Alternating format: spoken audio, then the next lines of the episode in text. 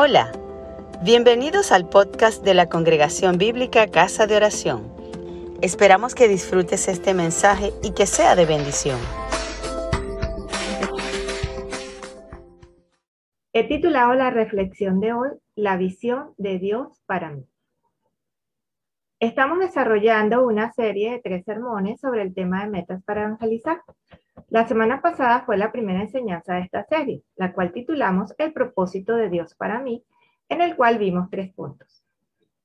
El primer punto trataba de que somos especiales y únicos para Dios. Cada uno de nosotros tiene una identidad única y especial dada por medio de la obra redentora de Jesucristo, la cual es declarada en las Escrituras. El segundo punto, hablamos sobre que todos somos llamados por Dios para hacer una misión especial y única. Cada uno de nosotros tiene un propósito único y especial, así que podemos descubrir esos planes que formarán parte de mi agenda para este año en la búsqueda de la presencia del Señor. Lo que somos y hacemos determina nuestra misión. Y el tercer y último punto es que estamos capacitados por Dios para llevar a cabo nuestra misión. Cada uno de nosotros ha sido dotado por Dios con un inventario interno único, fe, gracia y dones y de recursos externos sorprendentes que nos permitirán cumplir esta misión. El día de hoy es el segundo sermón de la serie, el cual he titulado La visión de Dios para mí. Podemos definir visión como la declaración de lo que serás y harás en el futuro, es decir, a largo plazo. Es como un cuadro o foto que muestra eso que serás y harás. La siguiente pregunta te puede ayudar a construir tu visión. ¿Cómo te ves al cabo de un tiempo? ¿Hacia dónde estás caminando? ¿Quién, eres, ¿Quién quieres ser? ¿Cómo lo harás? ¿En qué tiempo lo harás? Entonces, la visión tiene que ver con lo que eres y haces actualmente, mientras que la visión describe el futuro de haber permanecido fiel en esa misión. Un famoso escritor del área de liderazgo de nombre Stephen Covey definió los siete hábitos de la gente altamente efectiva los cuales describen un libro con el título homónimo. El segundo ámbito lo denomina así. Empiece con un fin en la mente. Y lo resume de la siguiente forma. Empezar con un fin en mente significa comenzar con una clara comprensión de tu destino. Significa saber a dónde se está yendo, de modo que se puede comprender mejor dónde se está y dar siempre los pasos adecuados en la dirección correcta. En otras palabras, es saber qué es lo verdaderamente importante para nosotros, manteniendo ese cuadro en la mente. Por tal motivo, actuamos para hacer y hacer lo que realmente nos interesa. Es decir, tener clara cuál es la visión para mi vida. Kobe también afirma que este hábito se basa en el principio que todas las cosas se crean dos veces. La primera creación es mental y la segunda es física. La primera creación tiene que ver con la visión. ¿Cómo te imaginas que será eso que quieres lograr? La segunda creación tiene que ver con la misión. Es decir, una vez que tienes claro el mapa, diseño, agenda, guion o plan de esa visión, das los pasos para hacer la realidad. Bueno, entonces hoy vamos a ver que Dios tiene una visión para mí y soy responsable de caminar hacia ella. Nos podemos hacer las siguientes preguntas. ¿Conoces cuál es la visión de Dios para tu vida? ¿Estás caminando hacia la visión que Dios tiene para tu vida? ¿Estás dejando que la palabra de Dios sea la brújula que te encamine? Muy bien, vamos a estudiar en las escrituras qué dice Dios sobre la visión personal y cómo lograrla. Usaremos varios textos de las Escrituras. Iniciaremos con el texto base de Proverbios 29, 18 y lo voy a leer en la nueva versión internacional. Donde no hay visión, el pueblo se extravía. Dichosos los que son obedientes a la ley. Este texto habla de dos aspectos importantes de la vida, la visión y la alegría. Ambos provienen del Señor como vamos a estudiar ahora. Entonces, número uno, vamos a ver esas visiones dadas por Dios a través de las escrituras. La palabra que en la versión, nueva versión internacional les leí se traduce como visión tiene otras traducciones en diferentes versiones. Hay unas que le llaman dirección divina, otra dirección del Señor, otra guía, otra profecía, otra visión profética y hasta un buen gobernante. Alguien o algo que señala el camino. Estas traducciones nos confirman que la visión es algo dado por Dios, quien es, quien es el mejor guía, el gobernante, el conductor, el director, el orientador, quien debe ser el centro de nuestra vida. Es en la búsqueda de la, diaria de, la, de su presencia que encontramos la visión, al igual que pasa con la misión. Esto lo confirma la palabra en varios ejemplos de personajes bíblicos que recibieron visiones particulares dadas por Dios. Veamos algunas de ellas. A Abraham viendo las estrellas del cielo, le mostró una descendencia incontable. Lo podemos leer en Génesis 15, 5. A José, a través de un sueño, le mostró que sería gobernador de Egipto. Lo podemos leer en Génesis 37, 9. A Moisés, desde una zarza ardiente, le habló que sería usado para sacar a los hijos de Israel y llevarlos hacia la tierra prometida. Eso está en Éxodo 3 del 6 al 10. A Josué le habló de forma personal y le dijo que repartiría la tierra como herencia al pueblo. Eso está en Josué 1.6. A David le dijo a través del profeta Natán que su hijo Salomón edificaría el templo y que su trono sería establecido para siempre. Lo vemos en segunda de Samuel, o segundo libro de Samuel, mejor dicho, capítulo 7, del 12 al 16. A Jeremías le mostró a través de dos visiones simbólicas la invasión de Jerusalén por parte de Babilonia. Lo leemos en el primer capítulo de Jeremías del 11 al 15. A Nehemías, estando en ayuno y oración, le dio la visión de la ciudad reedificada. Nehemías eh, capítulos 1 y 2 hasta el versículo 5. A Ananías, en el Nuevo Testamento, le mostró que sanaría a Saulo de la ceguera. Hechos 9, 10 al 16. A Pablo, estando orando, tuvo un éxtasis donde el Señor le dijo que sería enviado a predicar a los gentiles. Hechos 22, del 17 al 21. Algunas de estas visiones se cumplieron durante la vida de aquellos a quienes les fue dada, como fue el caso de José, de Josué, de Jeremías, de Nehemías y de Ananías. Otros como Abraham, Moisés y David no la vieron realizada, la visión en sus días, sino que se cumplió en el futuro en las siguientes generaciones. De hecho, en Abraham todavía se está cumpliendo. en estas historias vemos que la misión y visión están muy relacionadas, tanto que en algunos casos la visión era la indicación de la misión que debía ejecutar. Este fue el caso de Pablo. Su misión era predicar el Evangelio a los gentiles en todo lugar donde estuviese. A veces Dios no revela una visión que se cumplirá al final de nuestra vida, sino que como el caso de Ananías, la visión es un paso que debería dar. En otros, la misión muestra una etapa que hay que vivir, como el ejemplo que vimos de la reconstrucción de los muros de Jerusalén, llevado a cabo por Nehemías.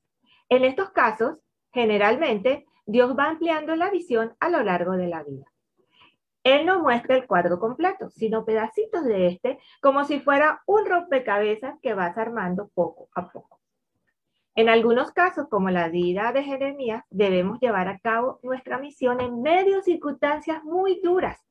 Él había sido llamado a ser profeta durante el sitio, la invasión de Jerusalén y deportación del pueblo judío hacia Babilonia. Qué duro fue para Jeremías. Él estaba claro de lo que pasaría, porque Dios se lo había mostrado desde, desde tiempos del rey Josías, varios años antes de esos acontecimientos. De hecho, su ministerio duró unos 40 años. Podríamos definir entonces la visión, el cuadro completo que Jeremías veía como aquel profeta comisionado a un pueblo idólatra duramente castigado. Qué fuerte, ¿verdad? ¿Estarías tú dispuesto a llevar adelante una misión como esta? Cada uno de estos seres de la fe tuvieron visiones dadas por Dios. Cada uno de ellos pudo decir, conozco y sigo la visión de Dios para mí.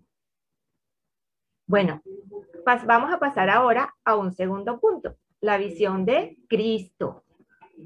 Si la visión es la declaración de lo que seremos y haremos a largo plazo, el fin último de nuestra vida, ¿cómo podríamos definir la visión de Cristo? ¿Qué era lo que Cristo veía al final de su vida? Hace aproximadamente mes y medio celebramos la Navidad. Tuvimos las festividades tradicionales por la venida de Cristo a la tierra. Su propósito fue traernos las buenas noticias de Dios, el Evangelio, la salvación del hombre. Pero, ¿cuál sería el mecanismo para cumplir este propósito? Mediante la cruz.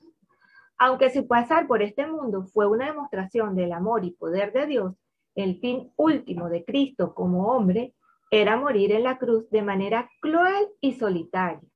Este hecho lo, que, lo conmemoraremos dentro de aproximadamente mes y medio, la Semana Santa. O sea que estamos entre la mitad de la Navidad y la Semana Santa. Dato curioso. Veamos lo que dicen las escrituras sobre la visión de Cristo.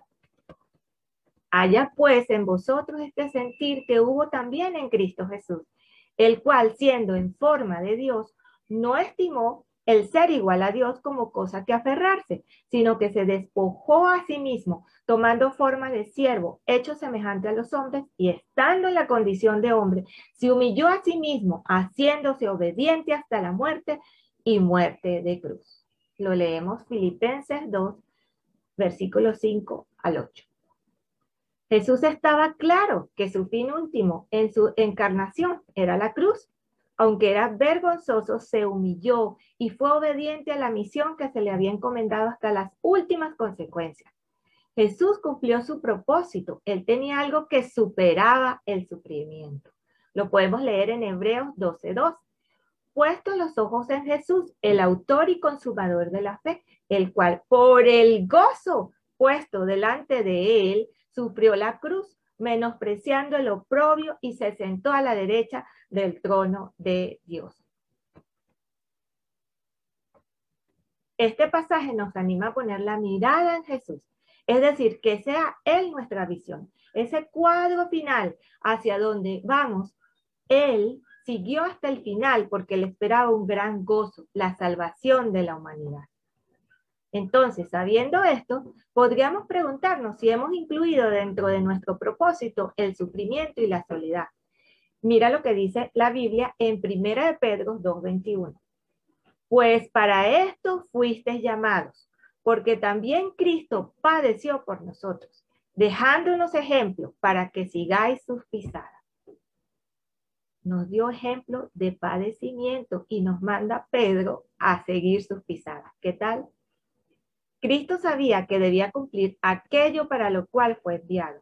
Eso incluía pasar por momentos de tortura, ser abandonado por el Padre. Sin embargo, estuvo dispuesto a hacerlo porque había algo más grande que venía después.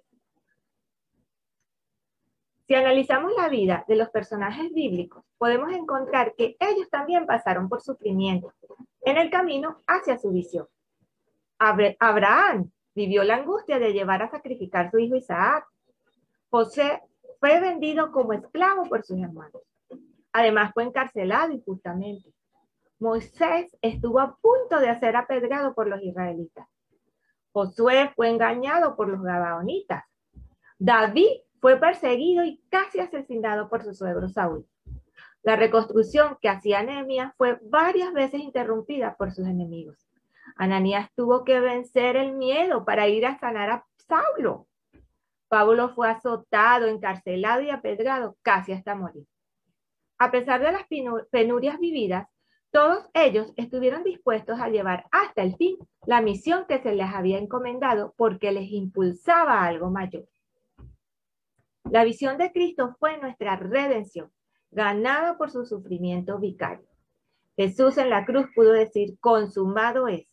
Es decir, he cumplido la visión de Dios para mí. Qué hermoso, ¿verdad? Y bueno, el tercer punto que veremos hoy lo he titulado La alegría de la obediencia. Leamos de nuevo el texto inicial. Donde no hay visión, el pueblo se extravía. Dichosos los que son obedientes a la ley. Proverbios 29, 18. Con los ejemplos citados de los personajes bíblicos y del mismo Cristo, podemos entender la importancia de la visión para una vida, una familia y una nación. Sin ella, el pueblo se extravía, es lo que dice este proverbio. Es un principio universal que aún es aplicable a otros ámbitos como la vida profesional, las empresas, los ministerios, las iglesias. Qué interesante, ¿verdad? Habla uno mucho de la visión en muchos de esos ámbitos y no se sabe que eso Dios lo venía hablando desde la antigüedad. Cuando comienzas una carrera universitaria, te visualizas vestido con toga y birrete, recibiendo tu título. Esa es tu visión para esa etapa de tu vida. Luego te ves trabajando en un lugar particular y montando o montando un negocio o construyendo una familia o sirviendo en un ministerio y lugar específico. Esos cuadros que haces en tu mente pueden ser tu visión de vida. Es importante que los confirmes con el Señor en tu tiempo con Dios para que no te extravíes. No vaya a ser que estés siguiendo una visión que no te corresponde. Si viene de Dios, el Espíritu Santo es quien te lo dirá. Fíjate lo que nos dice Joel en el capítulo 2, 28. Y después de esto derramaré mi espíritu sobre toda carne y profetizarán vuestros hijos y vuestras hijas. Vuestros ancianos soñarán sueños y vuestros jóvenes verán visiones. Es decir, que Dios es quien coloca esos maravillosos sueños y visiones en nuestras vidas. El Proverbio 29, 18 también nos habla de la alegría de la obediencia. Dice, dichosos los que son obedientes a la ley. A la ley, dice. La ley se refiere a los mandamientos de Dios. La ley de Moisés era la guía de conducta del pueblo de Israel y está vigente todavía. El Señor mismo se lo ordena a Josué de la siguiente forma. Nunca se apartará de tu boca este libro de la ley, sino que de día y de noche meditarás en él para que guardes y hagas conforme a todo lo que en él está escrito, porque entonces harás prosperar tu camino y todo te saldrá bien. Josué 1.8, que es un famoso texto de las escrituras. Qué maravilloso, ¿verdad? Dice, eh, entonces que el obedecer a la ley garantizaría que el camino emprendido sería prosperado y todo le saldría bien a ese pueblo de Israel. Era una promesa del Señor. Entonces, si no tienes una visión clara todavía de parte de Dios, obedece la palabra. En esa búsqueda la vas a encontrar. Esto es lo más importante, que la misma ley se le ordena al rey lo siguiente. Y cuando se siente sobre el trono de su reino, entonces escribirá para sí en un libro una copia de esta ley, del original que está al cuidado de los sacerdotes levitas, y lo tendrá consigo, y leerá en él todos los días de su vida para que aprenda a temer a Jehová su Dios, para guardar todas las palabras de esta ley y estos estatutos, para ponerlos por obra. Eso se lo mandaba específicamente al rey, al gobernante de la nación. Para que un rey pudiese ser un buen gobernante, debía meditar, valorar y poner en práctica los mandamientos de Dios. Esto era la clave que la visión que Dios le había dado a Abraham de que sus descendientes se convirtieran en una nación grande. Lo debían hacer todos, y particularmente el rey. Lo leemos en Génesis 12, 2. Entonces, esa era la manera de que pudieran llegar a feliz término. Veamos también lo que dice en Amós 8, 11 y 2 donde nos explica que el pueblo se extraviaría de esa visión a causa de no obedecer los mandatos del Señor. He aquí vienen días, dice Jehová el Señor, en los cuales enviaré hambre a la tierra, no hambre de pan, ni sed de agua, sino de oír la palabra de Jehová. E irán errantes de mar a mar, desde el norte al oriente, discurrirán palabras de Jehová y no la hallarán.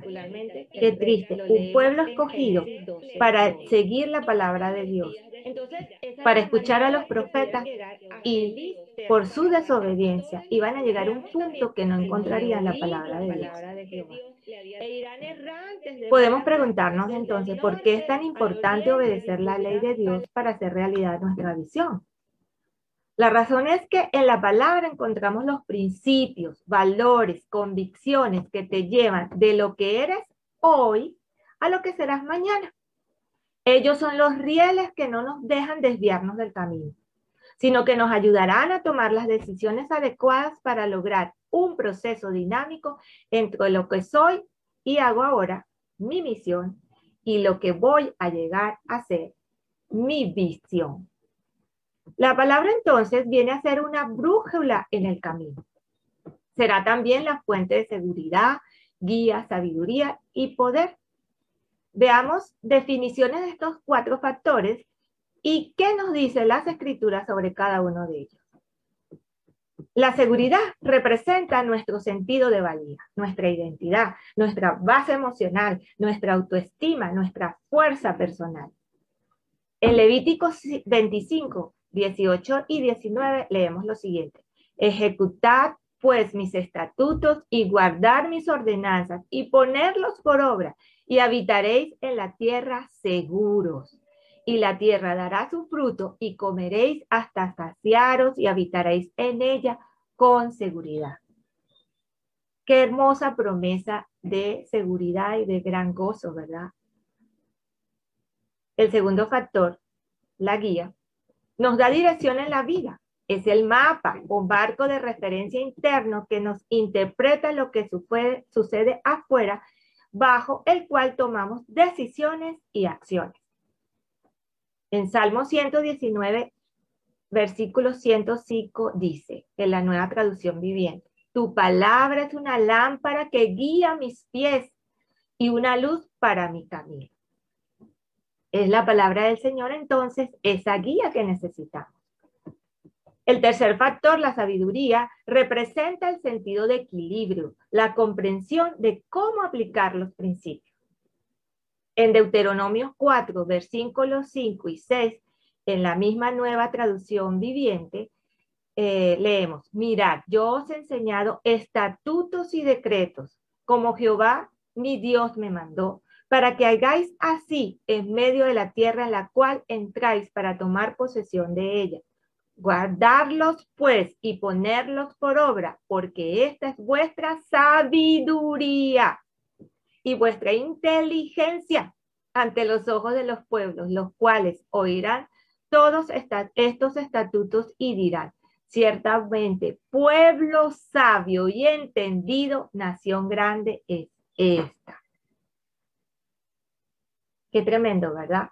El poder, entonces, que es el cuarto factor, es la capacidad o facultad de actuar, la fuerza y potencia para realizar algo, incluso para superar esos hábitos profundamente enraizados y cultivar otros superiores a los que tengo.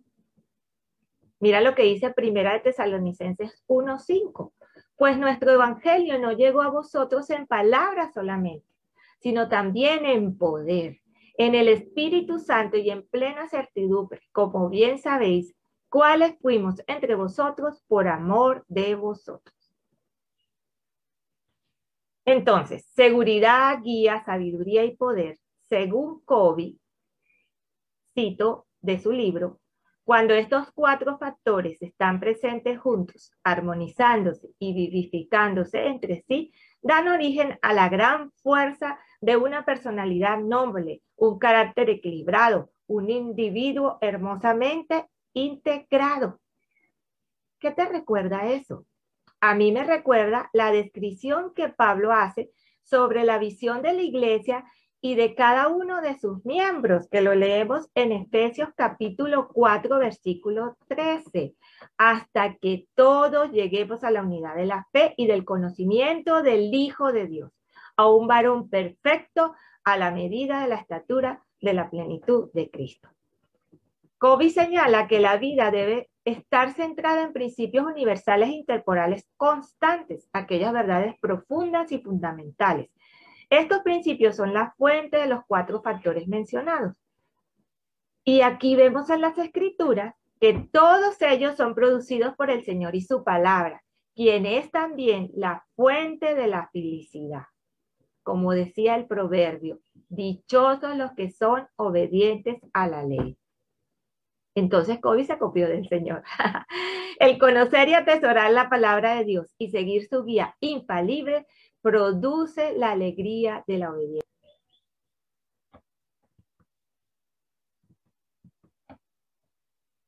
El conocer y atesorar la palabra de Dios y seguir su guía infalible produce la alegría de la obediencia. Cada uno de nosotros experimentará gran alegría cuando pueda decir honestamente, conozco y sigo obedientemente la visión de Dios para mí. Como conclusión, vimos que Dios reveló su visión particular a distintos personajes de la historia bíblica.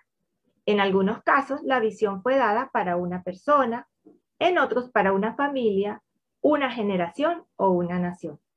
A veces era solo un paso a ejecutar, otras una etapa que debía superar. En otros era el anuncio del castigo por los pecados que debía eh, declarar un profeta.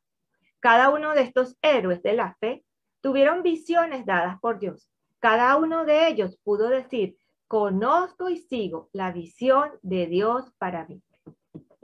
Cristo también tuvo una visión, un fin último a cumplir en su vida terrenal, el camino de la cruz. Él nos dio ejemplo de sufrir para lograr una visión, mostrándonos que debemos estar dispuestos a pasar por momentos duros con la convicción que el gozo que produce llegar al final del camino marcado por Dios es mayor que lo que nos toca vivir.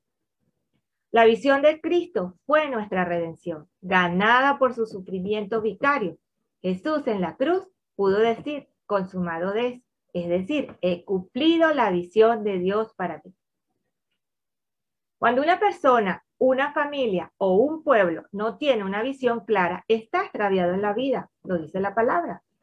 Serán otras personas o circunstancias quienes determinen sus agendas, sus pasos, sus acciones y decisiones. Dios nos entregó una guía que es la fuente de la alegría, su palabra. En ella encontramos la seguridad, la dirección, la sabiduría y el poder que viene de la obediencia y que nos lleva a una visión común y única para sus hijos y su iglesia. La unidad de la fe y del conocimiento del Hijo de Dios la perfección a la medida de la estatura de la plenitud de Cristo. El conocer y atesorar la palabra de Dios y seguir su guía infalible produce la alegría de la obediencia. Cada uno de nosotros experimentará gran alegría cuando pueda decir honestamente, conozco y sigo obedientemente la visión de Dios para mí. Bueno, gracias mis amados por escucharme hasta este punto. Bendiciones para todos. Gracias por escucharnos. Si te gustó, compártelo con tus amigos.